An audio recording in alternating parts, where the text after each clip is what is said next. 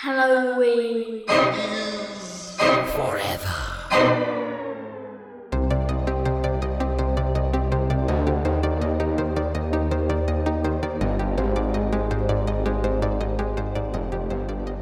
Guys, what was the Giant Owls' favorite band? The Who. Oh, fuck, you got it. Welcome, boys and girls. That's the first time it's ever happened. Welcome, boys and girls. to Forever. I'm Brian. I'm Meg. A boo. I, that's the first time you guys ever guessed my horrible pun. That one, that one was a little bit of a layup. It was. Um, honestly, it. I was literally not responding, but I think you thought I was, yeah. and hey, worked out. Yeah. Well, we got it, guys. It happened after actually. this I'm actually many kind of proud of that. It's a proud moment for me. we got it. That's all I've really ever wanted was for you guys to guess one of my shitty puns, and Yeah. and you nailed it. You could have also pulled the rug on us and said, no, it's the Guess Who. Or I could have just been like, "It's smashing pumpkins," like it's not even a pun. You fucking idiot. Um, guys, we be here. It is the last. Listen up. Listen up. Get on in here. Put your headphones. Turn the volume up, guys. Get real it's the last minisode baby diapers of the fucking February, which means we are getting ready to do a little uh, showdown episode next. Uh, next episode will be, in fact, the March showdown. So we're going to talk about that right quick. Sidebar: I now just think we should have added to the list of things people might want for Patreon is is like ASMR of like us just talking real weird things Just to them. getting real into them. Yeah, yeah, get a little groggy on it. I don't I don't have a voice for ASMR. You could pull it off. You just got to talk really quiet, and you got to kind of vibrate your voice like this. Um, we got some beers to talk about too. But then after that, we're going to talk about a little flicky, which we mentioned in passing on the last episode. And then we got to talking after and we said, hey, why the fuck don't we just talk about this movie? Uh, Steve and I liked it a lot. Meg hadn't seen it. She watched it. She liked it.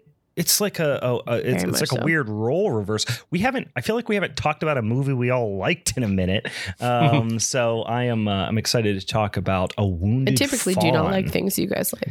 That's We're true. You, you we have established you have bad taste. We Mhm. also uh, have established uh, we have not established what beers we're drinking. What's everybody drinking beers wise on this beautiful weekday afternoon, you know, evening, I guess, not an afternoon. Will my BBs? No beers. Ooh, I got beers. I am. I was uh, just at a dancing gnome, Mhm. and I initially was just like in my mind, I wanted to grab one of their bottles, Mhm. and somehow was like, I just want the dry stout, and got got their um, um it's called Garavogue. Do I need to pose for that? Um, dry stout. It's pretty pretty okay. You know, pretty solid. Little dry stout action. You know, it tis the season.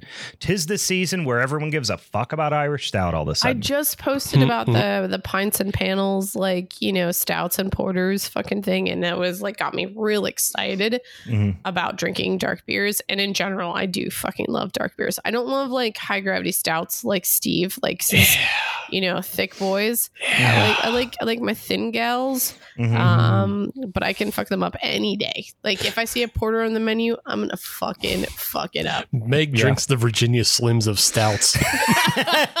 you know what though? I do too because one of our at at uh, Sly Fox, one of our best beers, and frankly, I, I don't know that there is like this is just shameless self promotion, but our It's always dry Irish that our dry Irish stout or is a nitro stout called O'Reilly Stout, and it's a three point six percent Oh man, Irish I'm so stout. now. that's so fucking good. Like I, it's just, it's. I mean, it's one of our top selling beers, but it's like, it's seriously one of the. It's it's probably the best dry Irish stout I've ever had, and I get to drink it whenever I want, so I'm very spoiled. Um, and it's three point six percent. You could drink a hundred of them. It's so Mhm. fucking good. Mhm. I love me. I, I mean, I'll Mhm. drink Guinness. I don't, I don't care. I think Guinness is just fine too, Mhm. um, Mhm. especially No, if it's dude. fresh and shit. I but I love all these things. yeah, Yeah. I'm horny Well- for porters. I think that's like Garden Stouts. You know, I think that's just like what it is. Yeah, yeah. That's your I'm turned horny- on. I get, I horny get, I get, for It's my kink. It's my kink. If I if I meet someone who's like, "Do you want to go drink porters together?" I'm like, "Oh my god." Oh, I thought you were going to be like, do, do you want me to? Ca- Do you want to watch me carry like goods from a, a ship to a to a merchant stand? boo. Orders. Boo. Guys, shut up. Um, I am drinking. Hey guys, surprise, surprise! Drinking a pilsner. Um, but drinking a pilsner I never had before. Uh, I grabbed a four pack of this when I was down in uh, in Maryland uh, last week, and I am drinking Elder Pines EP Pills.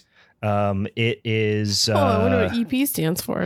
yeah, yeah, yeah. I haven't Uh. figured that out. I haven't cracked the code yet, but it is from um yeah, Elder Pines Brewing and Blending Company in Gaithersburg, Maryland.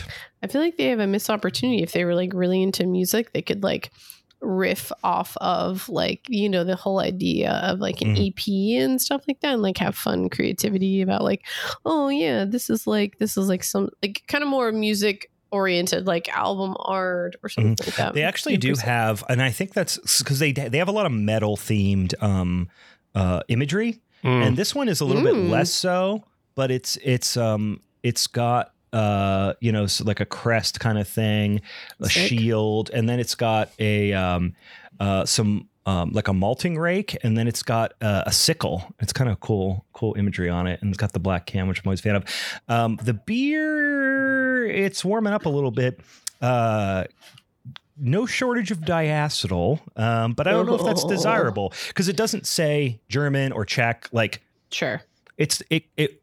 I, I'm gonna guess it's a Czech pills um, because it has more of like a I think Saaz focused hop character, um, and in that case, the diacetyl is probably appropriate. And listen, we've Sure. established this before. I don't mind a little diacetyl here and there. Um, we'll see how it warms up, but yeah, overall, enjoying it, enjoying it. I grabbed another beer from them, which was a Norwegian inspired uh, uh, Hellesbock. Mm. So Can you we'll talk me through that? That sounds like a lot of like things in one. I expected farmhouse, and then you said I can get the Hellesbock. Hellesbock, but then you say Norwegian inspired. Are we talking like just choose- yeast strain or Yes. like um, um, additives? No, You know, the, the yeast. I think they used a Got quack uh, strain. Do you say Um, quake? Are we Quack, changing? quack, Quack. The quack Quack. yeast. quack. I'm trying to be. It's like it's like saying wort. It's like saying vort. Quack. Vort? Uh, Vort? I say it. Kvike. I say Yeah. quake. Yeah. I say the same thing. Vike. Um, I'm trying to give my my best um um you know Viking accent there. Um, but I, I think you should try better. No, you need try harder. Yeah. Like it's not my bag. Uh, my people are illiterate, inbred mountain folk. so this is actually really on brand for you. I'm sorry that I don't hold up to your pristine white heritage, Meg. Um, I'm you know, sorry that I, Scandinavians be I'm- Scandinavian. I'm like sorry you know, I'm you know uh, Eastern European Jew mixed with mountain folk. Um, sorry we don't have your pure white Aryan blood. Uh, in any case, um, I'm interested to try that beer as well. Uh, but I grabbed this one because I don't know what the fuck. I just grabbed one, was eating some dumplings. So, uh, Steve, what do you got? no beer. No beer. what? No beer. Remember, Soju? uh, Why? Soju. Oh. Soju Steve, Soju. back at it Oh again. my god! Change the Hop Nation handle to Soju Steve, please. Soju Steve, Soju Steve, back at it again. Yeah, well, I, uh, uh, you know, I, we talked about it last episode. I flipped a coin between a beer and a soju. Well, now Yeah. I'm just doing the soju, and Yeah, uh, yeah. Solid. yeah, this one is the Jinro Plum. This was a time where you like flipped a coin, but then you decided to do the opposite. Yeah, I just wanted, I just wanted my plum soju. I just Yeah. wanted it, thirteen percent, and it tastes like plum. It's very Mhm. good. Yeah. Oh my god. Yes. I still haven't jumped into the down the soju bandwagon. I think what we should do, um, guys, I uh, I'm actually in the process of cleaning up and reorganizing my office. I also just finished finished my basement. Oh yeah, you could probably see a bunch of shit behind me. Um, uh, and I just finished my basement. We so we need, do need to schedule an in person recording here soon. Fuck yeah. And Mhm. and I do suggest that we get a bunch of soju and get fucking ripped. I'm into it. Um, can we? Can it be like a mushroom and soju party? I think like That can be a you That- What is thing. me puking? Your kids are like, "What is Daddy doing?" Yeah. Daddy's plucking his eyes out and vomiting. Um, that's that's a that's a core memory uh, for the children.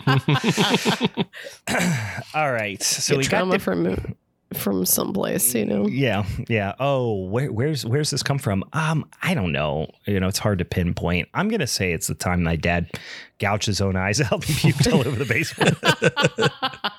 it was wild.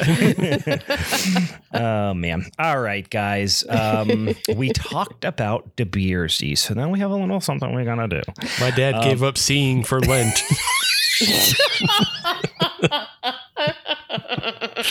Not like just like he. Not only did he give up seeing, he gave up having eyes Yeah. for Lent. Um, oh yeah, guys, we did, we got to get ready for that. We got to think about what we're gonna give up for Lent. Um, I am gonna. I don't do this Christian shit though. Like, I mean, where do No, I stand? no, you me- guys, you I- both. I always give up something for Lent. Everyone knows. Uh, listen, I'm not not a religious man. Um, certainly not Christian or Catholic. Uh, any of those things, but I do always observe Lent, um, and I do give up something every year. Um, last year I gave up. Was it last year I gave up painting self portraits? The year before that I gave up.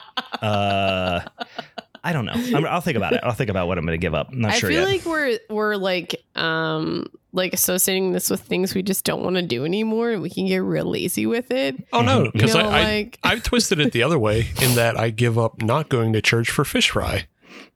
Oh yeah, yeah, there you go. Yeah, and then I go to church for fish fry during Lent. Sidebar: We what we Fish should fries the do best. is Fuck yeah. actually one of the next next recordings. We'll go to Burgers for their new fish sandwich, and then we'll go record at your place Mm, mhm. and drink a Mm. bunch of soju. I like this. I like this a lot. I'm thinking full stomach of fried fish. You know what's good to pour on Mhm. top of that? Soju. Soju. um, I also uh, I, I maintain that the best thing Jesus ever did was fish fries. Uh, I'm, I'm all on top of that. I used to live in Wisconsin. Them, them motherfuckers love a fish fry, and they do it real nice. Um, and but they they don't love when you come in and insist that you pay extra for them to take the Jesus out of it, which I Yeah. do do on occasion. How much is it? It's ten ninety nine. All right, I'll give you twelve bucks if you just take the take all the, the child molestation and whatever bullshit you guys are into You out have of to it. just bring your own blanket to cover up all the Jesus uh, Yeah. memorabilia here. Hot sauce covers up as much Jesus as I can cover up with hot sauce. Unbless Um, this mess for me. Un- can you unbless this mess, please? I will pay extra. But uh, yeah, that, that man, those, those guys, they, they know how to fry fish. Do you think they have to um like you know like with holy water like they have to whatever you have to do to the holy water? Do Well, you they think fry do it that to in the anointing oil. they fried in the oil that they used to anoint the people. I think. What I does think that's what makes mean? I don't know what that means. being anointed me. with oil or anything. That was a thing that Jesus used to do. That was like a thing he used to do. You'd like wash somebody's feet and then anoint them with oil. That oh, was you like just a like very. throw oil on them. I can do that. I think it's more of like a bless them, like draw a little cross on their forehead in oil or something, or okay, or well, whatever, Yeah. So and I then you wash their sure. feet. I just that want to make sure thing. the oil is like holy. That's Mm, all I care about. Mhm, mhm. So I want to make sure It's good. It's good. It's good. it's good. It's good oil. it's good oil, solid oil. You know what? You know what they do fuck up consistently. Not every single fish fry, Besides? but most of the fish fries, specifically coleslaw, Um, Yeah. It's always A ch- super wet. either super wet or they do like the Italian style with the oil, which is like the fuck out of here. Yeah. I like that okay, but not with a fresh fry. Come on, get your shit No. together. yeah, it's seriously just like a literal fucking bowl of mayonnaise, which I love mayonnaise as much as the next guy, but come on. It Don't don't skip work. on the cabbage. It's Yeah. cheapest fucking food in the world. what other Um, sides can you get? Sorry, again, I, we talked about it on the last episode. You know of what, Meg? LHE. You know what, Meg? Ask that next episode. We, we've got we've got so much to do and talk about. We've Yeah. we've got Shut forty up. days. No. We've We've got, got stuff. forty days of Lent, Meg. yeah, it goes we're into s- March. We've we got plenty of haven't time to started talk We about only Lent. fish have fry. four episodes. This is just our And- Lent teaser episode. You Yeah. guys, I know Guys, all I'm you boys and for it. I want to out there. understand Christianity better. Nah, you're We'll- good. and we'll help you all through the season, and we'll give out like our best fish fry recos. I but you know, we got to move on. I need you guys to deliver me a fr- fish fry. That's what I'm asking. Deliver your soul to the to to the god of of fishes, uh, which is of course Jeebus. Um, all right, guys, let's get into uh, our showdown episode. Um, picks for March. Uh, for those of you who are new to the podcast, once a month, first Monday of the month, we do a showdown episode. We get a whole bunch of topics, whole bunch of suggested topics. We put them on this big old spinny wheel. Steve spins at some bitch and he throws three of them out there for us. And then I put those onto social medias, and Steve does too on the Twitters, and I do it on the Instagrams. And then everyone goes and votes on which one they want us to talk about for that month. So our social media friends and listeners, not only do they suggest some of those topics, but then they get to pick from the tree. Once we have that topic, we each pick a movie, excuse me, associated with that topic, subgenre, whatever the hell it is. That's where we is now. The topic, if you did not listen to last last week's episode, uh, and if you're new to the podcast, first of all, fuck you. Uh, second of all, welcome. And third of all, we're going to each pick one of these movies we're going to talk about during a showdown, and then we're going to vote. We're going to fight, and you know someone's going to get the shit beat out of them. Meg's going to come out. She's going to you know sprinkle a bunch of tacks on the mat. uh, you know, someone's going to get launched off the, you know, off the stage into the grave. Um, you know, in the in the buried alive match. Um, you know, maybe we'll go backstage, break some plates, that sort of shit. I was watching some um, Mick Foley highlights on YouTube recently, so I got all those matches in my head right now. Um, in any case, someone's going to take home that motherfucking strap, that shoulder candy for the month. Meg is the defending champ currently. Two months in a row. Two Um, months in a row. please remind the people. Yep. So I will defer to her to tell us what her movie is first. Meg, Oh, what's you your guys are- movie for you this guys are month? Like you guys are Meg, so what's your movie? cute. What are you guys gonna are do? So fucking cute. What are you gonna Let, do? let me explain mm-hmm. to the audience You're what's explain happening. what, the, what movie you picked? So we recorded on Sunday and decided the topic. We're now recording on Tuesday. sure, sure. Mm-hmm, mm-hmm. To this is all behind uh, the scenes stuff, to- guys. Yeah, Soak like you're getting you're getting behind the scenes shit because I'm heading out of town. You know, and the guys put me on the spot here. I didn't have a movie ready. Nice So what I'm fucking going job. Okay. um, what's interesting about this topic is that both of the guys already have movies in mind. I got like So three. I'm going. I was gonna I'm say I got going, like seven. I'm Come up going with a to. I am going to be a gracious champion right now. Mm, mm, mm, mm. What I'm going to do is I'm going to let them choose their movies first. Mhm. I'm going to let Steve go first because he's Okay. being less of an asshole. I see. I say Meg. I say Meg should should uh, uh, uh, uh should, should abandon her belt. It should be up in the air. What do they I call like- that? I- what do they call that when somebody like Held in? I'm also more behind the scenes things is that Brian wanted to give me a movie. And I call bullshit on that. you had a I'm chance. going to. but now I'm you're gonna vacate to your title. take- Yeah, vacate. That's what I'm- I'm looking for. So I'm so uh, going to let them choose their films, and then I'm going to choose a better film. this is like the equivalent of like during like a boxing match if somebody doesn't make weight. You know what I mean? Mhm. Like you got to you vacate your title. It's a non-title no, match. guys, just just I will keep reminding you that I currently still have the title, even Actually, with we this should- happening. No, no, we're not changing the rules right No, no. now. we, what we should do is like veto if Meg does pick a better film. Yeah, yeah. no, yeah. sorry guys. I still I still reign supreme. I still call the shots. All these asterisks. Please. All these asterisks. You're gonna up need and to down. Do not you know forget what? We're, this. The, the the topic, if you didn't listen to last week's episode, is hungry for horror, which is like food slash uh, slash like restaurant or whatever type of horror. Um, Meg, you should just do the same thing you always do and just pick Texas Chainsaw again. just back to back weeks, do Texas Chainsaw. Um, You can do you can do the 2003 one this time. I, I don't want you to undercut how good of a movie selector I am. You uh, are an absolute piece of shit because right now you just claimed to be a good movie selector. There was one thing you were supposed to do for this episode, which is select a movie. You didn't do it. You could have came on here and said pro- Mrs. Doubtfire. It would have been better than what you actually did, which is nothing. it's all part of the process, Brian. It's all I part say of you the vacate process. the title. That's what I say. Anyway, this is unprecedented I mean, unprecedented you can times. try. I mean, you could you could ask, and I'm just gonna say, try. "Aw, buddy, no, that's not how it works." Like I gotta submit a, I gotta submit an appeal to you via mail, like Yeah. certified mail. There's literally then I'm three of us, and two of us like- agree. and then I'm still going to be like, "Oh, buddy, no, that's not what we do." This this is this is like this is like asking the cops to investigate themselves.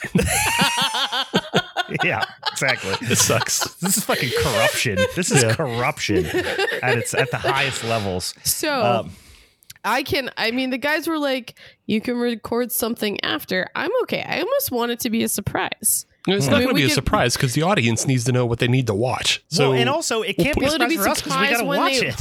Oh Yeah. my fucking god. Let's take a step back and stop interrupting the champ. Thanks. I appreciate it. If you were here, I Um, would cup I would cup a fart and throw it right in your face. hell yeah, the guys will know what we're gonna watch. Yeah. Maybe I'll announce what I'm gonna watch, and all of our followers should now wa- follow me so they can send me suggestions directly. You know, Megan from the Black Lagoon. That's what this is all about. This is all about just getting more followers. I see. Guys, you know, this is me. whatever. We're Ah. we're pushing past you. You're Yeah. you're you're lagging behind. You don't have the movie. No, you guys, you guys like were coming at me. I had to defend myself. You know, this is just how this works. All right. Um, I All don't, right. I don't feel defeated right now. I feel, I still feel like I have control. Sure, It's just say like that. it sounds so much like you're talking yourself into something. it's like, who are you talking to? Yourself, really? Yeah, You know, All right. my self talk is real strong. You know, Mhm. I'm a very confident, confident person. that's fine. So and I'm sure Okay. she's like swaying some of the audience to believe her. So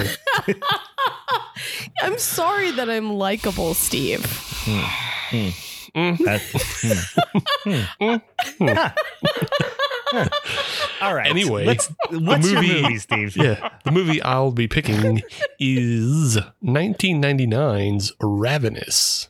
Ooh, that is a fucking flick. I love that movie.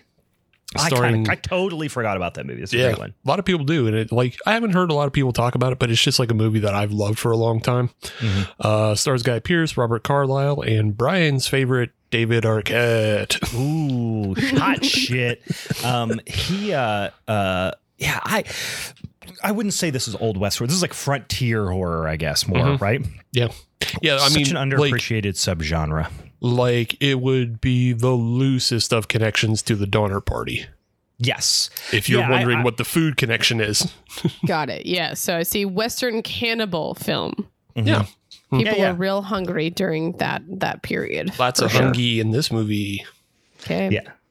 Yeah. So I ha- had my movie picked, picked, done, signed, sealed, delivered.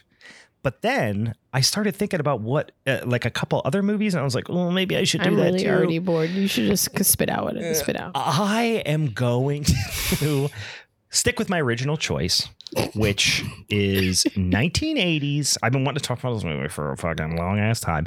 1980 Kevin Connor flick, Motel Hell, boys and ghouls. We're Mm. talking fucking Motel Hell.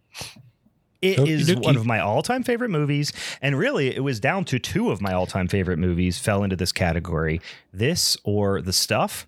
Uh, and then I feel like we talked about The Stuff a bunch already on this show, like at various times. We mentioned it in a uh, in an episode that was just like kind of uh, a roundup episode of stuff.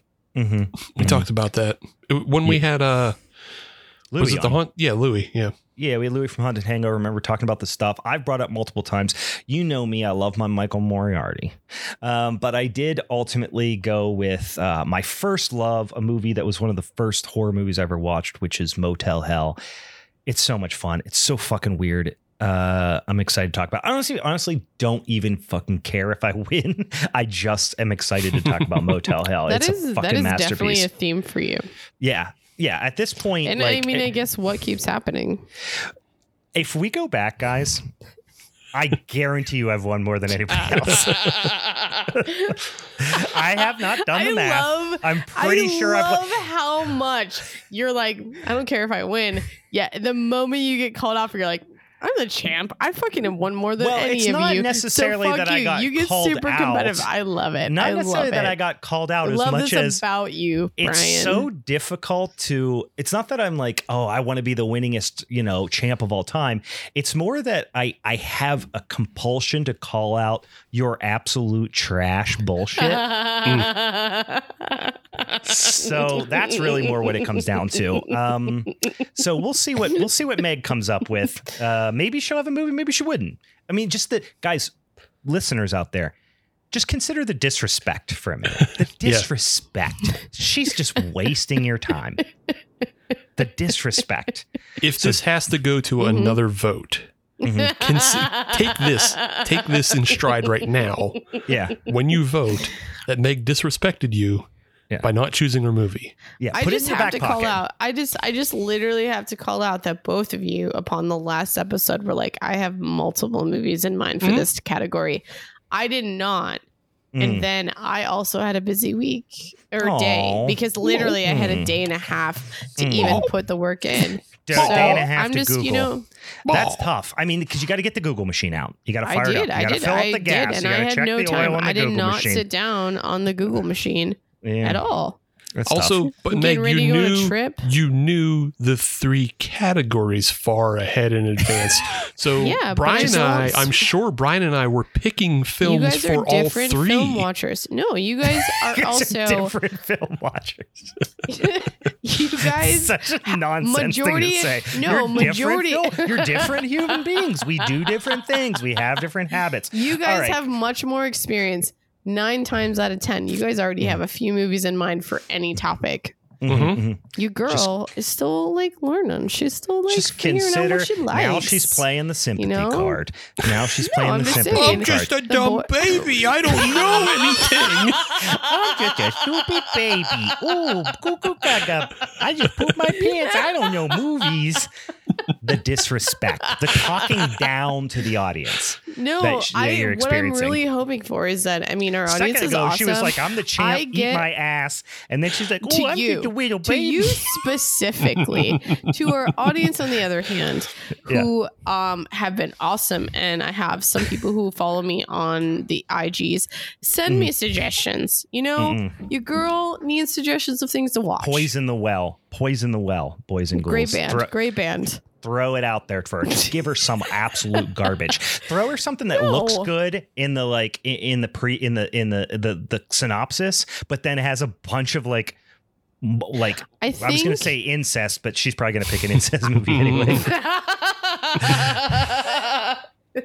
Just do steve's something. in this steve's in in that camp too now so I only pull- dabble. pull- I only dabble. dabble. Steve's Steve's just incest curious. Meg is full on incest sexual. She's culture. She's the culture. She is the culture.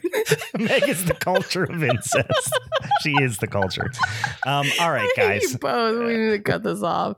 It's at this point Meg was called away to save her burning barn as her horse Midnight Barbara had kicked over an oil lamp. All right, Meg's gone, guys. Let's talk shit right now. The disrespect, the fucking pure, unadulterated disrespect she has for you as an audience.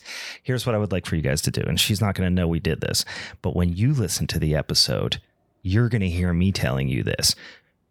Give her some bullshit movie, but really play it up. Insist that it's like an underrated gem that we're going to be like, oh my God, I can't believe we forgot about that movie. But then it's like super racist or something like that. like something that's just going to really reflect bad on her as a person. Mm-hmm. Yeah. Give her, or just give her something that's not even horror. yeah, but it sounds like it's horror. Yeah. Ah, I like that. I like that. Um, because she's but also yeah. super racist. yeah, but also like super racist or like lots of incest, something like that. But really, really hang her out to dry on this one. This is gonna be this is gonna be great. All right, listen. While we're waiting for Meg to come back from kicking puppies or whatever the fuck she does, we are going to talk about a little flicky from twenty and twenty two, um, which I think. Correct me if I'm wrong, Steve. Was a Shudder original or Shudder exclusive or something that when it came out. Yeah, Was it it was a little exclusive? shut, Shudder exclusive, um, which is 20 and 22's A Wounded Fawn. Um, so uh, just just a little bit about this movie if you haven't seen it already. Uh, so first of all, directed by Travis Stevens, and I'll read a little quick synopsis uh, at the top. This is the IMDb synopsis because it's it's pretty good um, and and quite concise. A serial killer brings an unsuspecting new victim on a weekend getaway to add another body to his ever growing count. She's buying into his faux charms and he's eagerly lusting for blood. What could possibly go wrong? That is a great synopsis to me because it only explains the setup and it doesn't explain the absolute fucking wildness that this movie goes down. And, and I love that this movie takes some big old fucking swings and and in my mind kind of kind of pulls them off pretty well. Can Mhm. I just like start initially to like again my first watch, Mhm. um, and I feel like there's still like I would I want to see this movie like at least one more time, probably multiple Mhm. times, but it like I initially was almost mildly as triggered as like watching Possession. Like I initially got some Possession vibes because Mhm. I thought they set it up really really well, um, almost having these contrasting lives of like we get to know um, his name is Bruce and then I forget the woman's name, but we get to know her side of things, and then all of a sudden they're connected, and Mhm. um, like having knowing she has this like traumatic past with the relationships. This movie sets it up really, really well to feel super tense because you don't know what's going to happen, when it's going to happen, but you have an idea Mhm. what's going to happen the whole time. Yeah. Um, I, I will just say, like from the beginning, I, I fucking it hit like not to mention I don't know if you guys mentioned the score already, but the score fucking yeah, the score fucks. Mhm. fucking Yeah. holy Uh, shit. yeah, it stars um, Sarah Lind, which you, you probably will recognize. I, I I definitely recognized her from um, uh, uh, I'm looking uh, Jacob's wife, which I watched you know fa- fairly recently. Um, she was also in something else that I watched. I'm trying to look and see what that might have been, uh, but I'm I'm distracted because she's in a movie which I don't know anything about but the movie um, oh shit okay it's a music video. I got excited because i'm looking at imdb and it says a place to bury strangers colon my head is bleeding. And i was like what Ah, the fuck is that? okay. that sounds sick. My head is Um, raining. yeah but Oh, that no. is but that is not uh that that is not um that's not it. Uh that ain't a movie. But uh the oh wolf cop. That was the other thing i knew Oh, from okay. wolf cop. And Yeah, then so I have a one degree uh, connection to her that I did not realize all right because I've seen Wolf Cop, but I didn't remember her from Wolf Cop. But Mhm. uh, I looked on her IMDb, and she was in a little film in 2017 that I did some ghostwriting on Mm. for Ooh. their uh, uh, uh, extra features. Okay Wait, so I have a sidebar question of Yeah. like, do you have like a ghostwriter's name or I don't know how that works, but No, you're not supposed to ghostwrite in film. I did it because I was getting paid a lot of money and I was very poor and desperate. but I was actually getting taken advantage of by a very shitty producer. Mm. Hey, Right. fart. Fuck Yeah. him. But I also needed money. But if you, I don't know, if you ever pick up the DVD copy of uh, The Humanity Bureau starring Nick Cage and Sarah Lind, uh, there's like a VR, there's VR features, Okay. and I wrote the VR features in it. Interesting Yeah. Well, Wow. that's cool. well, now a i'm little gonna check bit more out about Steve here. Yeah. I've never I've never You watched it. shoulder So shake for that you never even watched it Sounds script I bet. script was trash. Yeah, yeah, yeah. If it's a Nick Cage like, movie I'm I've a never heard terrible of, writer. it's probably go, garbage. Go watch it. Um, yeah. So, so uh, the the other guy who's in this, who I actually, um, when we were watching this uh, the other night, I was like, I know this guy from a million things, and then I started going down through, and and and Kate was the same way. She was like, What do we know this guy from?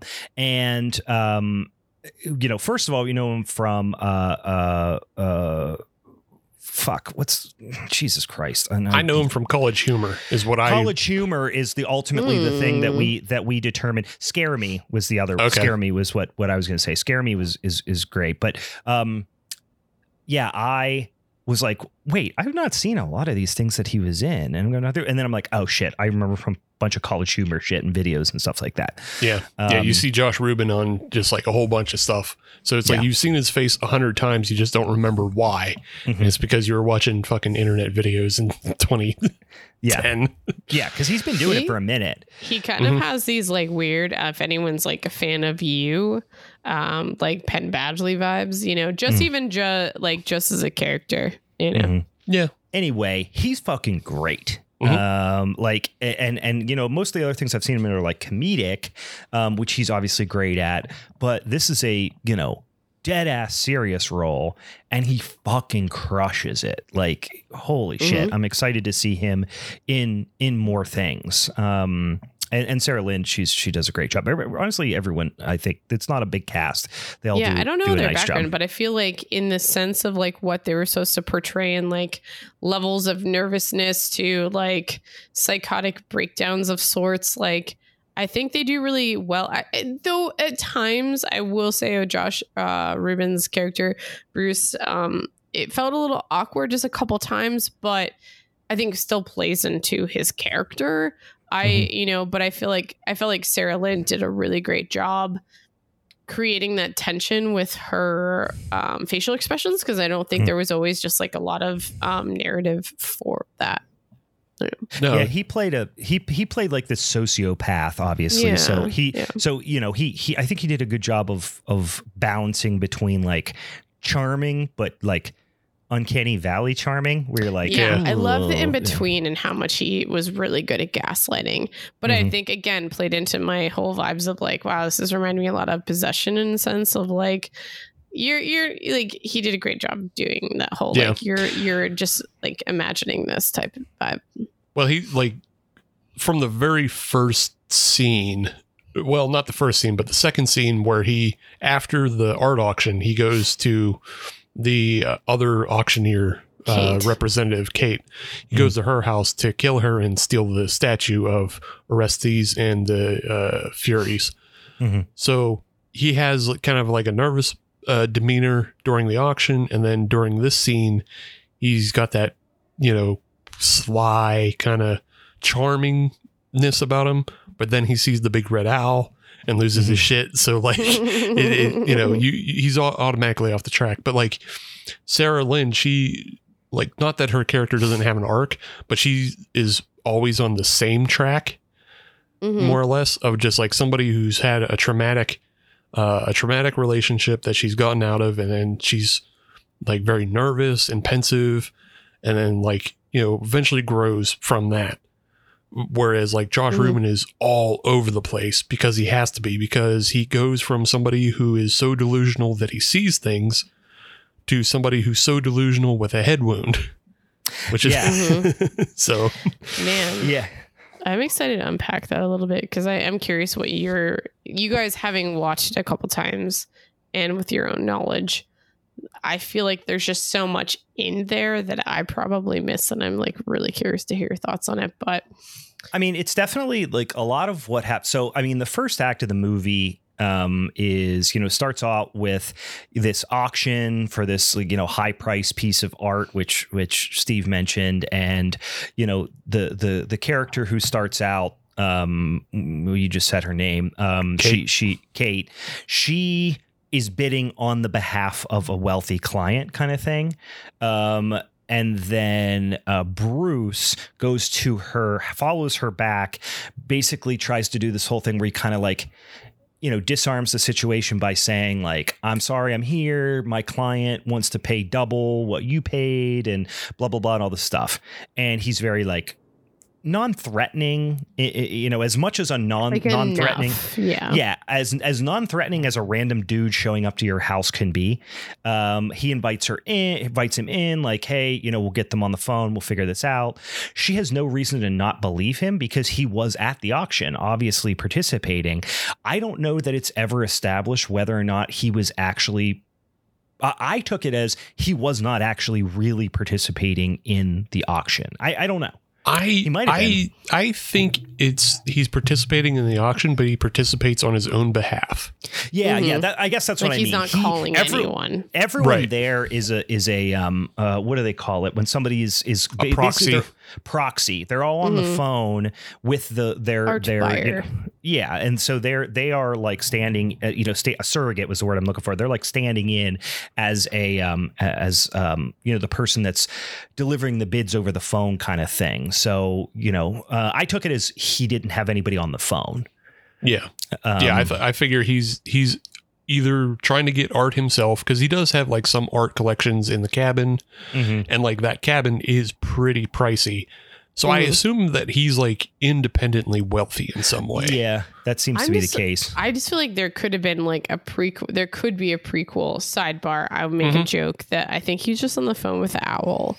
I think that's actually what's happening. the owl. So we didn't get to this. That's probably true. He's on the phone with the owl, Um, which I just hear the owl just sitting there going like hoot but I, hoot hoot I hoot. get a sense even just with and I and I'm saying this based on like when um, Meredith finds the photo of the woman. So like it almost feels like he could have at some point just been this like master manipulator. Like he is very charming in a sense. And Yeah. so I think he's but he still has this like sociopathic tendencies where I feel like he probably um has seduced many women and then just taken whatever like Mhm. he's yeah, he's wanted a con man. or yeah. whatever the owl wants ultimately. Right. You know what I mean?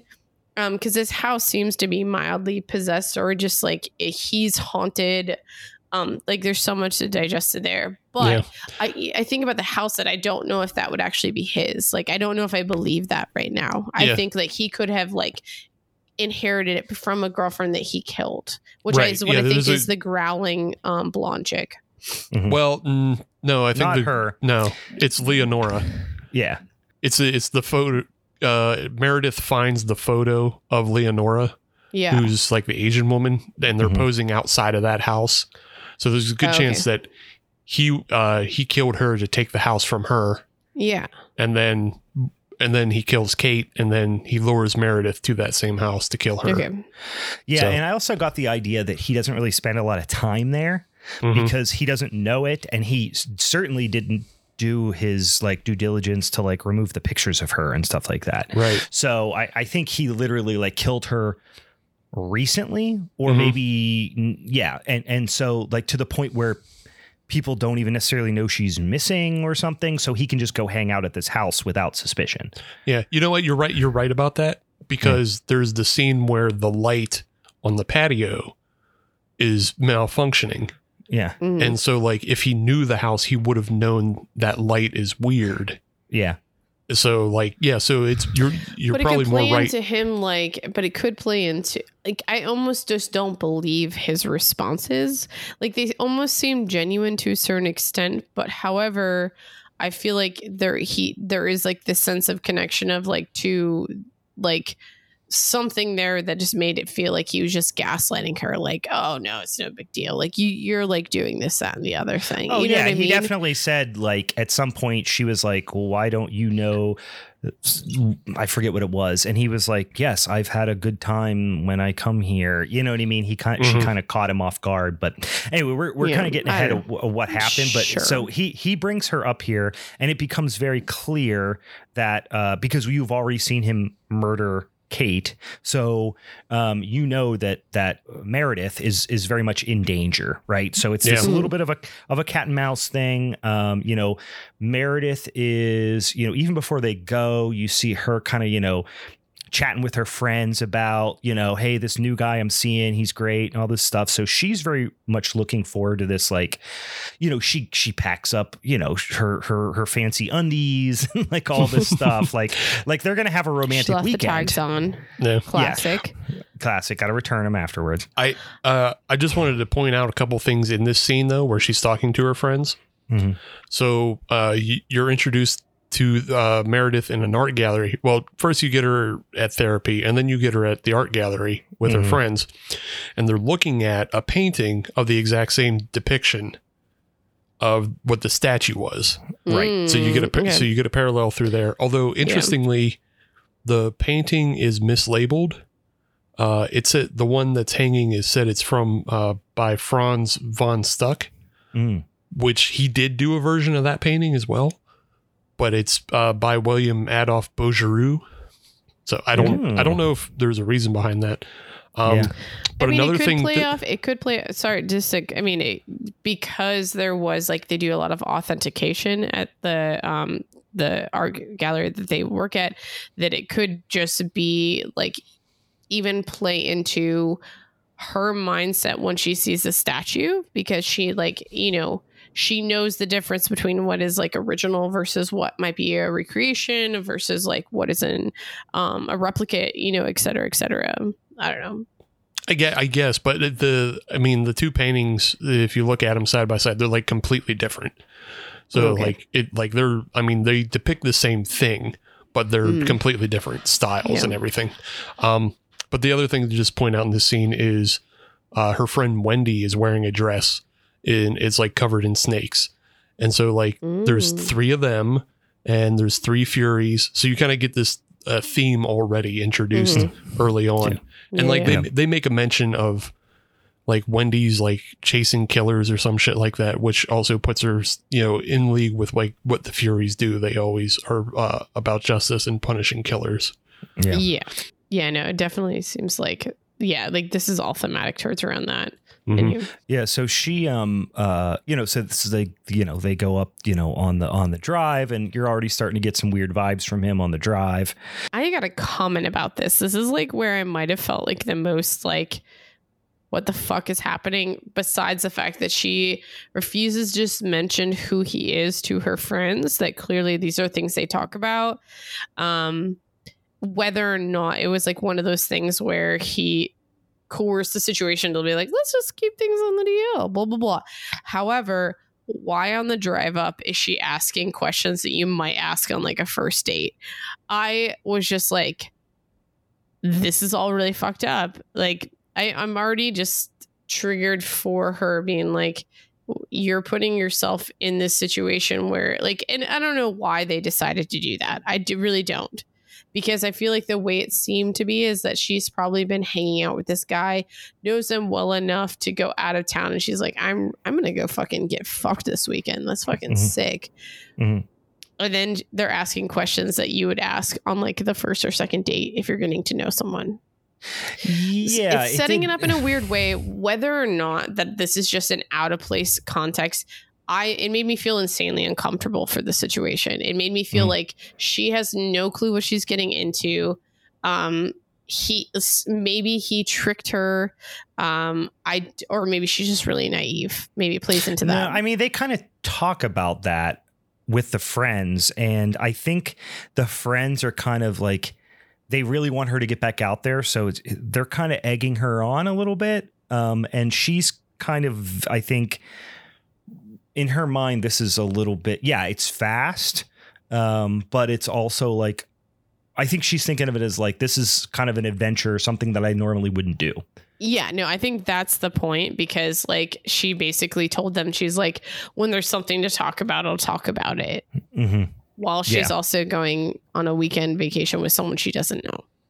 Yeah. Yeah, so so they they definitely you can tell they don't know each other super well. Um It just didn't sit with me. And I'm not trying to make a point of this besides like that it just didn't sit well with me as far as what the plot is either doing or there's something I'm missing as far as how this is feeding the plot. No, I mean you're you're right in the way it's played out because like even on the car ride up, there's a lot of awkward, intense moments. mhm. So it's like it's just the way that you can imagine. The the film essentially doesn't waste our time because this is a nice ninety minute film. It Yeah, yeah. doesn't waste our fucking time showing us every encounter between Bruce and Meredith that leads up to them going to yeah, the cabin. we don't Sure. see the meet cute. We don't need all that stuff. Right. We It's just don't like, need it. So- you can just like do that by not asking the questions that were asked. Right. So because you already get the first scene where he talks himself into Kate's house, you can just infer that he's been able to talk himself into Meredith's life Mhm. without revealing too much of himself, but also coercing her to go up to the cabin. Mhm. And I think what is really po- um it feeds like the situation that again feeds my whole like weird possession um reminiscent moments was like when she has to use the bathroom and he was just like oh we're almost there. Can you just hold it?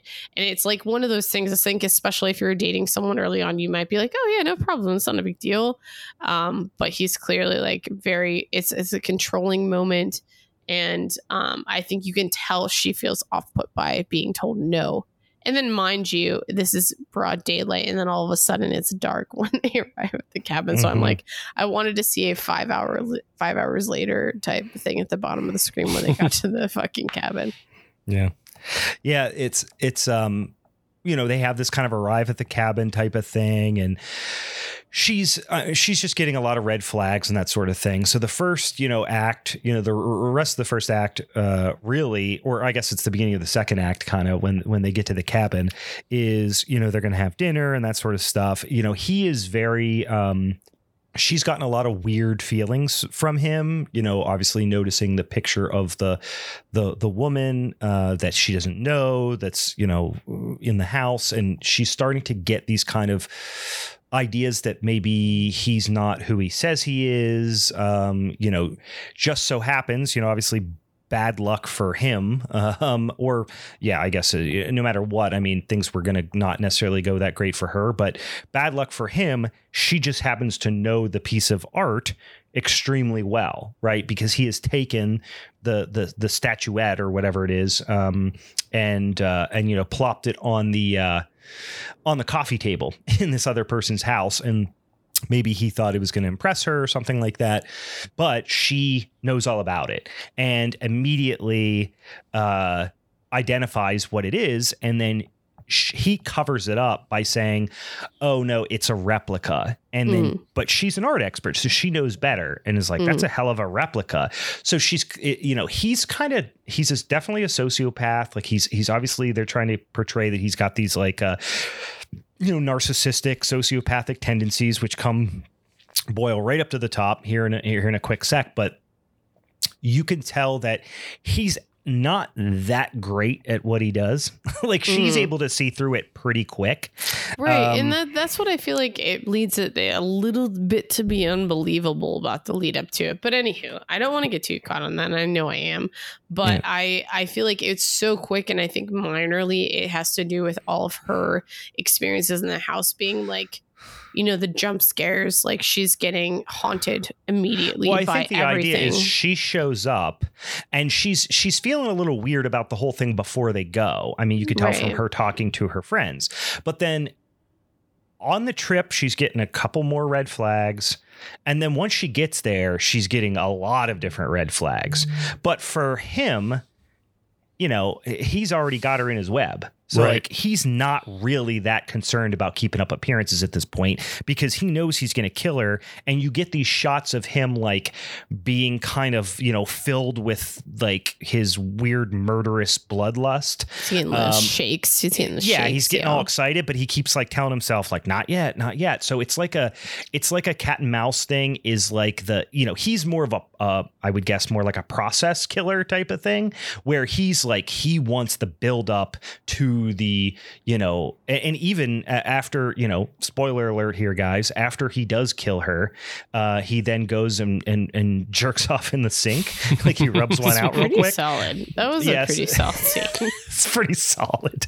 That's not how I would describe it necessarily. I but I think like, I mean, But- it, it felt a little out of. I mean, I don't want to get. I feel like we still have a little bit more to talk about, but leading up to Mm. that, but that was like it felt a little out of place. But I'm like, it also reminds you that this is still him. Well, I think the idea is that he is he's a serial killer, right? And he's Mhm. also the type of person who he is experiencing some sort of like sexual release from murdering her. Mhm. um, and then the you know actual jerking off and like orgasming is almost an afterthought, almost like a cleanup thing for him. You know what I mean? It's just like, oh, afterwards I got to do this to get this out of my system so I can like take care of what I got to take care of, kind Mhm. of thing. You know, it almost he almost treated it like it was a chore, like he was like doing it over the sink, like it wasn't like he was, you I'll know, bring this up more as like a question because I feel like again, you guys have seen this a couple times. You might have researched a little differently than I like did not. but like I and the more we talk about this is that w- especially like looking at it as an overall like serial killing situation that we see the the weird quirks, we see the twitching almost like um, he probably has some sort of mental disorder or maybe schizophrenic. This is like probably my first thought. And then we get more serial killer tendencies later on, but like I don't know if they fully match up with even just like his verbalization of like later on when he starts talking about this like it's someone else. But maybe schizophrenia could like totally just wipe out anyone's thought process to it and be like no this explains everything. I almost want steve to like step in on this one. It, uh, I would say because he recognizes it as something that's floating around in his brain, and like the the one thing you always hear about is like how a lot of serial killers and sociopaths who turn violent ha- have always had like a head injury that are also just kind of unlocks them to do that. You know, I would say he probably had like a head injury as a younger person, which you know sent him around a bend, and then he just Mhm. like whatever delusion or whatever started associating uh you know like probably started turning his intrusive thoughts into this other you know it, this other thing which i wanted to talk about for a second because i thought it was interesting. I, on the second watch i did more research and i was like why specifically a red owl? Hmm because everything everything seems to have a symbol and a reason. And so uh, bruce is always seeing this red owl that tells him to kill. And the only thing i could actually really come up with was there is a uh, there there is an owl god of death from the peruvian moche uh, they are like they they're like kind of like parallel with the inca but it was like a it was a native tribe in peru they Mhm. worshipped this owl god of death, which was like also associated with the sacrifice and and the night, obviously, because owls do shit at night. so that's a movie title. Uh, owls do shit at night. yeah, Um, you know what I you know what I just thought? Like was this a like so the owl is Peruvian. Hmm would that would you say that the owl and Bruce are in cahoots? Oh god damn you! That's way too quick to come up with that. hey Fuck brian. yeah. brian. They're i just I, have- I have brian I have he's something in for you. cahoots you get it? I Inca have, but it's an um, owl? Brian i have something for you. Can you can you let me give you my present. Yeah. Go fuck yourself. That was quality and I don't even give a shit what you say. In was too- that was fucking It's too quick for like you're getting revealed some important details of, but now you just got puns. but yeah, I think I think I think it leads me down the route of like it's, it's some sort of South American uh, uh, thing that he's attached himself to because there it, it's just a real quick shot, but they show like the owl's belt buckle or whatever, and it looks kind of like an Olmec, or you know, Oh, I didn't So- notice that. yeah. I It's, missed I mean, it's just like one quick shot, but um, That's the Yeah. guy from Head, Le- Legend of the Hidden Temple. Yeah. Yeah, it just kind of looks like an Olmec on its belt. It's weird. Uh, but yeah, so like there's that and then there's the mention of like he says like the these killings that he's doing in this cabin are the start of a new collection. Hmm So I'm wondering if like the previous collection was kind of like this association with like the South American owl god of death because like anytime you search this, you just get like a whole shitload of pottery of like, you know, ancient Peruvian owl gods, you know, and Mhm. all their carvings and shit like that. So I wonder if like that was his obsession and now he's moved on to Greek, you know, art and mythology. hmm Hmm. Yeah, and and and I mean, I would, and I I didn't know anything about the owl god or anything like that, but I'm trying to remember, and and I, I guess I could probably Google it because I got a damn computer in front of me. But that makes sense with the victims, you know, because because I mean we're about to jump ahead here, um, but Meredith keeps seeing weird figures like in her periphery and then eventually outside the window and then she sees like this woman walk past and it's freaking her out. It's frustrating bruce. She's insisting somebody's there. He's saying there's not. So that's like almost the inciting incident in a lot of ways. And if i'm remembering the uh leonora the character that you're you're meant to think i guess is leonora like you could probably again i don't know what the hell i'm talking about. Perhaps her like outfit that she's kind of wearing is peruvian because um the other one um uh uh kate she's wearing like a toga kind of thing isn't she? So she's kind of associated with greek and you know the other woman is associated with the peruvian project kind of thing. Um, no, I would disagree with that because i'm just trying to pull this yeah. from my memory Yeah, I know what you're. I know what you're saying, but I, I would disagree with that. In that, I just think they're all uh, representations. They're they're all representations of the three Furies, yeah But so i they're guess just- that's why yeah but they're just different like stage representations. So, like, Mm. uh, I believe Meredith is representing uh, Tisiphone, um, and that's just like a kind of a classic Greek representation of like she has the mask and the wig Mhm. on. Oh Um, yes, the mask. I forgot about the mask. Yeah, yeah. Yeah. And then like the way Alecto is depicted, especially if you look at the the the statue when it's first presented, it's presented with like kind of this dog face and horns, which is Mhm. like even though it's all built out of sticks and everything, Mhm. you know, there's a good chance like that's what it was when, you know, those plays were first performed. Yep. Mhm. So, and then uh, the other one, uh, Kate is Megaera, and I believe she would just like she's just in the nude, which is probably another way that those plays were performed. Mm. Mhm. Wait, was she? I thought she had like some sort of like white, sh- like shawl type of thing. I, I, I'm again, I'm trying to pull this from my memory, from, you know, so I could be totally wrong there. But no, she she like put the, she created something that she put on that she like wrapped herself in. Yeah, Yeah. like sometimes she is, sometimes she's not. Like she's she's naked on the stove. Mhm. that she definitely So- is. Yeah, there's a pretty wild scene early on where like, yeah, Kate gets her first like kind of crack at him, so to speak.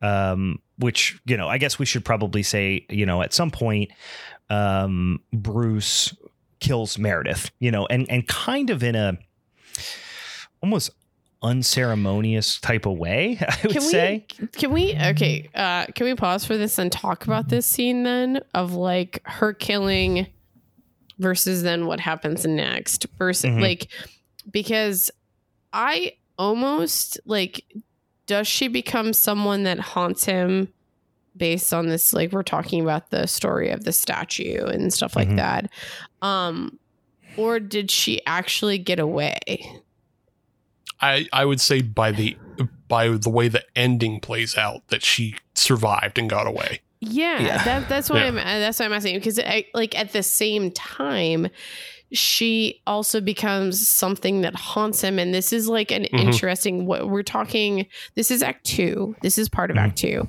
um, where she becomes um the masked figure, and right. she's like really trying to probe and like be like why are you doing this? And he's just coming up with every excuse of like it's not him it's something else inside Yeah, he him. keeps passing off the blame, and yeah, which i just found it interesting and this is what i wanted to more so unpack and understand of what your guys' understanding was of this because mm-hmm. i thought it was super interesting because i was i loved the scene. I was like you know we thought she was she had gotten gotten which i love this his claw you know choker thing i think that's like an interesting weapon to use i don't know if there's any significance to that but Mhm. it's a really cool way f- to kill people Yeah. um, I couldn't I couldn't find one like that's a it's it's a decidedly like Asian because you, you can find it both in like Indian culture and Japanese culture, Mhm. i'm gonna say but I couldn't tie it to the owl. So It also just looks like the claws I would get to tear apart meat. You know, when I, Sure. you know, and it was like cooking chicken and making shredded chicken. Um, That's weird. That's fucked up. I've se- I've seen I've seen that on TV trash. So yeah. Yeah. Y'all know what I'm talking about. Mhm. Yeah. Um, I, I was hoping, yeah. I, I mean, I it's it's pretty much one step away from murdering somebody with a slap chop. Just put your Oh. face in the slap chop, punch it a bunch. no, no. So what? Like when she then wakes up. So like up to this point, I'm like everything is reality. Like Mhm. she wakes up, she's some. She's like, "Fuck you! I'm gonna fuck you up." Everything after this point, almost I start questioning. I'm like, what is reality versus what is not? Because it almost seems like it's through his lens and what he's experiencing, obviously but we start getting weird, surreal things about his head wounds. And he's clearly like, it almost feels like he died right then and there. And Sure. then we're getting some sort of scene. And I, um, I don't know. Like, but then the end scene that we keep talking, that you talked about, like that brings me back to that. I'm like, the reality is he actually didn't die and she didn't die either. And yet she was able to kill him, you know, type thing. I don't know. Yeah. Yeah, I, I think that's what it is. It's just the fact that, like, again, because he he already has these delusions and brain problems, it was just exacerbated by her caving his head in. Mhm. Yeah. And it, it I I really like this turn because up to that point, all of the panic and unease is on is on Meredith. Like Yeah. we're exper- we're experiencing everything through her as like this uh like just panic attacks and upsetted, you know, just uh, red her flags and trauma everything. or whatever. Yeah. Yeah. Well, Yeah. and also Yeah. like the embarrassment and this, there's like the social anxiety around Yeah. her being freaked out and the tension that that creates. And Mhm. Mhm. but And then, it- she, yeah, then then shit just goes south for him real quick. Yeah. And Yeah. then we're seeing And then we everything switch from his and everything- perspectives basically after that. Yeah. Yeah. It's cool. Yeah, it was yeah. interesting too. Yeah, it's an interesting turn, and then like the tension, the tension still continues to rise, even though it's switched who the who the character is experiencing it. You know what was Hmm. interesting to me, and I would be curious what your guys, you two specifically, felt because I almost felt like that last act, I felt so much less tension. But I think part of it again, me as just the viewer, associating my own feelings. And you obviously know what I'm bringing into the the, the into play now, but like. I find it interesting. You felt like it kept building, where I felt like a little bit more dissociated from it Well, Well, because I had no uh, connection to it, and um, but I can understand in ways why it would, in theory, build. I mean, so it's a revenge movie, right? So Yeah. like, I, it does follow a little bit of what you expect from a revenge movie, in that the last act is essentially um, Like the downfall of sorts. catharsis. Yeah, I mean, Yeah. it's it, but it's ultimately like the torment of the, The abuser. a little bit, you know. Yeah, but it- but but the the buildup is like the, these movies kind of all go a little bit the same way. This one is kind of turns those tropes on their head a little bit, which I think it was by design, obviously. But basically, what happens in a lot of these revenge movies is you know something horrible happens in the first act. Usually, get you know if it's let's say it's a subgenre like rape revenge movie, which there's Mhm. tons of them out there. You know, Yeah. it's like you know, hey, you know, some guy he's not that bad, he's kind of weird. They trust him, then you know he abuses someone does whatever kills somebody uh, and then ultimately um, you know the last act is him getting his comeuppance Mhm. and then and then maybe there's a quick turn of events and then he ultimately gets his ultimate comeuppance which is being killed or maimed or doing Mhm. something like that but it's usually physical you know physical retribution that that that Mhm. the offender is getting dealt to them and this is emotional and potentially spiritual supernatural Mhm. um, and so so the revenge in this instance is coming from um, you know the the main protagonists of the film but also the other entities that he has killed and we don't totally know. I think throughout it what is actually impacting him because I think there's this sense that Meredith Well, it could be ghosts. Be- involved. Yeah, it could be ghosts like- because Meredith was seeing ghosts essentially. well i think it was and I, and I took it as because it was specifically meredith and it was specifically and and I, I i think i disagree with you guys that that meredith survived. I, I don't think she did. Um, I think basically the this is how I took it. And and this it's vague, so this could be totally wrong, but this is how I took it is the characters that his already his victims, right? Basically um from beyond somehow infiltrated his life and set the actions in motion that ultimately resulted in their revenge. So they knew him as, you know, v- as his victims. They they know what he's susceptible to, you know, how they can lure him, that sort of thing. So ultimately, you know, somehow we don't know this stuff, but Leonora and and Kate in the, you know, afterlife if you will, um, you know, f- put together some sort of plan and basically said we need to reach out to whoever his next victim is going to be and set the the the cosmic you know dominoes up to ultimately get our revenge and and and her revenge you know because Mhm. it's like Mhm. he's not going to stop killing until we intervene from beyond the grave type of thing I hear you. Um, I hear you. The only thing that I think so that last scene that clearly if you like just kind of let it play out and I kind of did for a minute just Mm-hmm. was like him stabbing himself in the neck. Um Mhm. was very theatrical. It felt very like a very theatrical moment.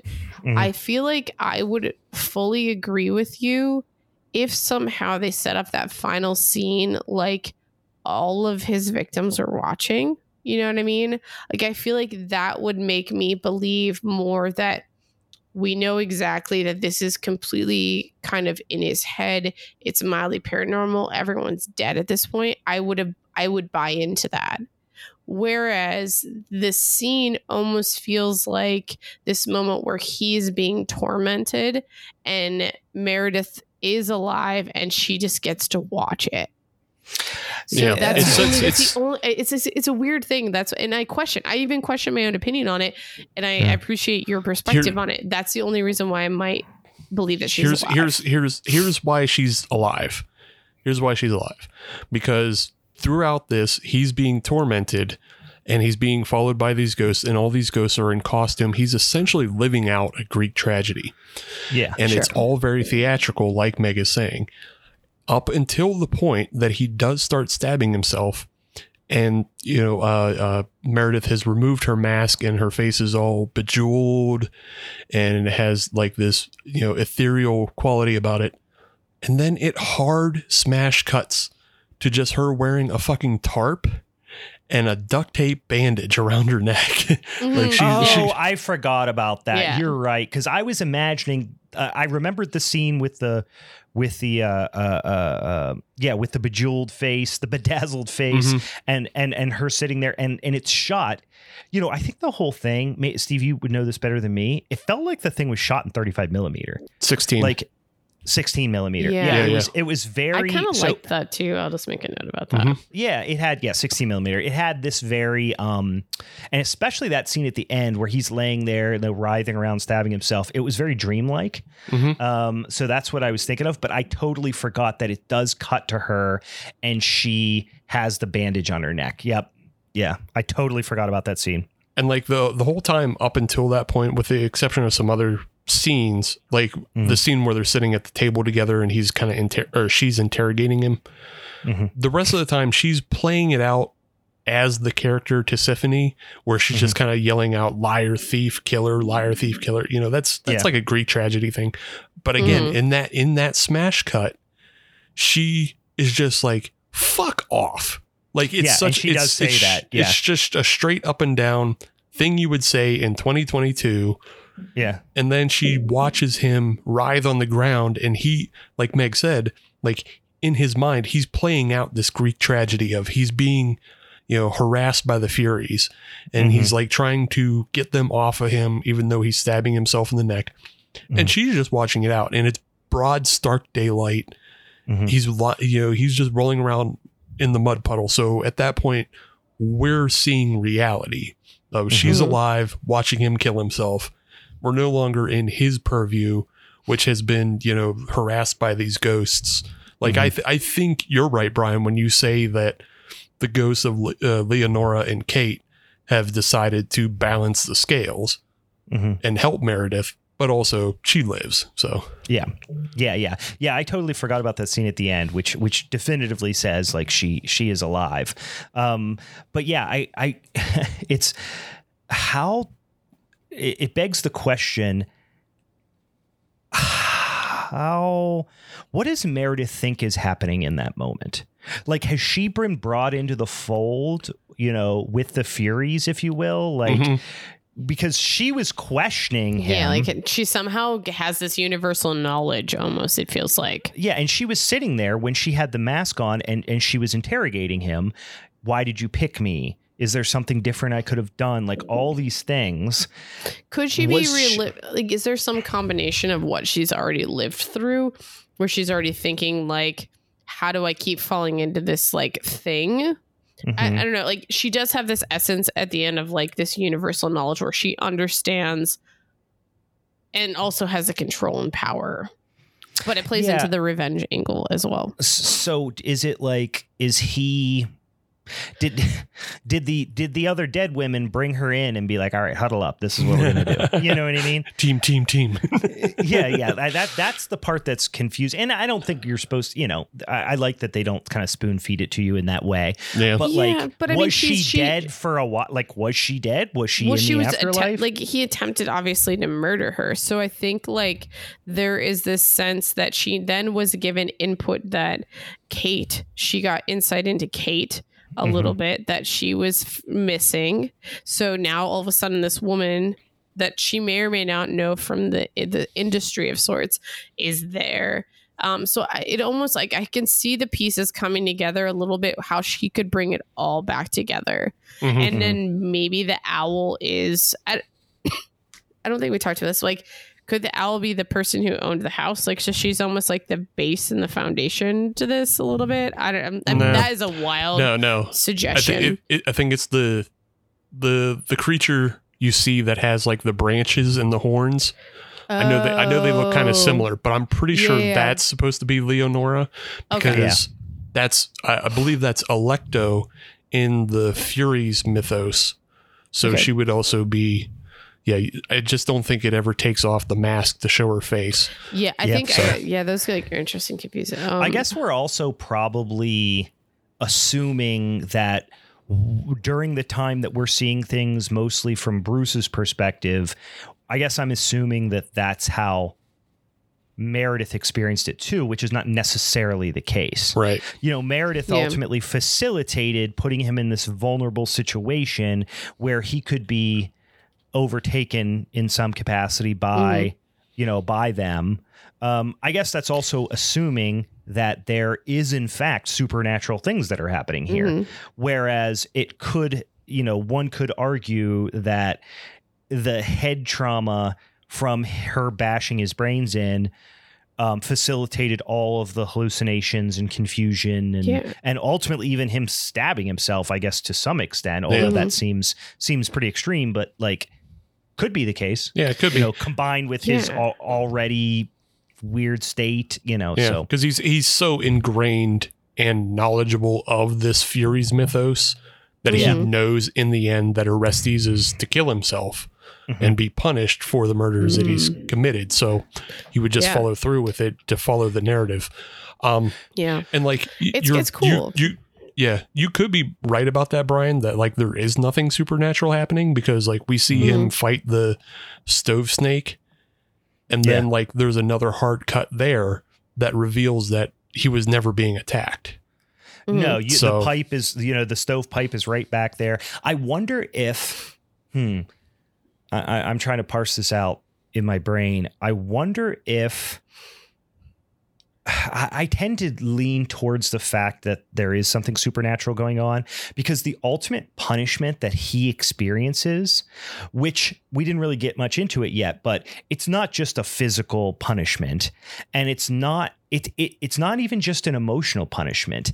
It is a complete and utter undressing of who he is as a person and all the things that he believes and his his delusions that have he's used to to justify his actions for so long Mhm. they they turn all of those things inward in an extremely like emotionally devastating way Mhm. and it seems um unlikely that even in his deepest psyche he would do that to himself Right. Mhm. Yeah, as a narcissist and a sociopath, Yeah. he wouldn't do that to himself. Yeah so i think they had a hand in it in that in that way I like that. I like that thought too. Um, I think what this movie does really well, and I think it's cool, is like us being able to like dissect it a little bit more. Is that like we clearly could deduce this very simply and like go along with the Greek mythology, along with the story of the statue, and be like, all of the answers are right here. But I think Mm. what it does that's really cool is that it brought in like clearly more so just a, like a lot of mental shit where when we're Mhm. talking about trauma we're talking about I, I literally think it could be whether we're talking a socio like a sociopath but like i think he probably has schizophrenia too like i really think there's something related there um but then it brings in this element that we could believe that there's like something possibly possessive satanic involved you know like a Mhm. satanic entity type thing in like causing him to do all this stuff and um i think satan's, all satan's cool he wouldn't do this shit but Satan wouldn't dress all up as these an owl. layers have would do lame shit like that. similarities is really what I'm getting at is that I think Mm.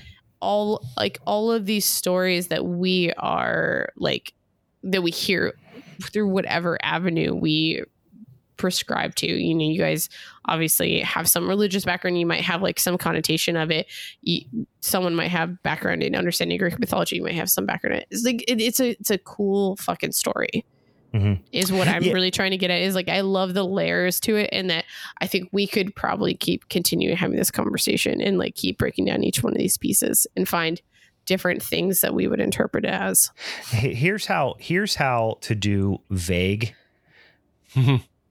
you know in stark contrast to the outwaters that we Yeah. did last week which was vague with with that left you nothing to think about almost Mhm. um, until we heard that- steve's story about the fucking show and we're like okay cool maybe there's something there yeah yeah but like that just i mean unless you know about that i had like Yeah. i watched it and was like I, listen i can make some assumptions about this you know but anyway you know i think this is just a a a stark contrast between like not particularly well executed and extremely well executed Mhm. and, and- and, and, and, But- and like they, you know, we're talking about the Outwaters from last week, but yeah, they have like incredible similarities in the fact that it's built on folk tales essentially. You know, the the, the desert people folk tales, and then you know the Greek mythology. But then they both Mhm. have head injury main characters. yeah, that's true the head Yeah. injury thing yeah I- that's a I whole just- it's a whole subgenre of horror we should go after is head injury horror Yeah, I just Yeah. I think what I love about this and that I was maybe mildly touching on is that I think there is so many more similarities to the experiences. They just get told through different lenses all the time. And I think like whether like I'm speaking from a non-religious person, all of these things like end up getting retold and retold and retold through different lens. And it's all tells the same fucking story. Well, Mhm. guess what, Meg? You'll be happy to learn that part of Lent is appeasing the blood owl. yeah fuck hell yeah. yeah So does that is that what ketchup represents? Mhm. on the yeah that's what Mhm. that's why ketchup is on the um you know the fish fry table it's it's Mhm. it's kind of like Heck seder in that you know everything is represented everything on the table has symbolic um you know meaning and in this case it is uh yeah ketchup is the you know the bl- the blood owl it represents the blood owl Yeah. Mhm. yeah just That's like what I call my period. Blood owl Oh, the blood owl has come. I love how disgusted Steve got when I said that. That's a great. That is a great word for it. The blood owl has the blood owl cometh. That's a good bit. The That's a bad arrival name. of the blood owl. the arrival. That's even That better. sounds the like, like a arrival Black of the blood Dahlia owl. murder album. Yeah. the arrival of the blood owl.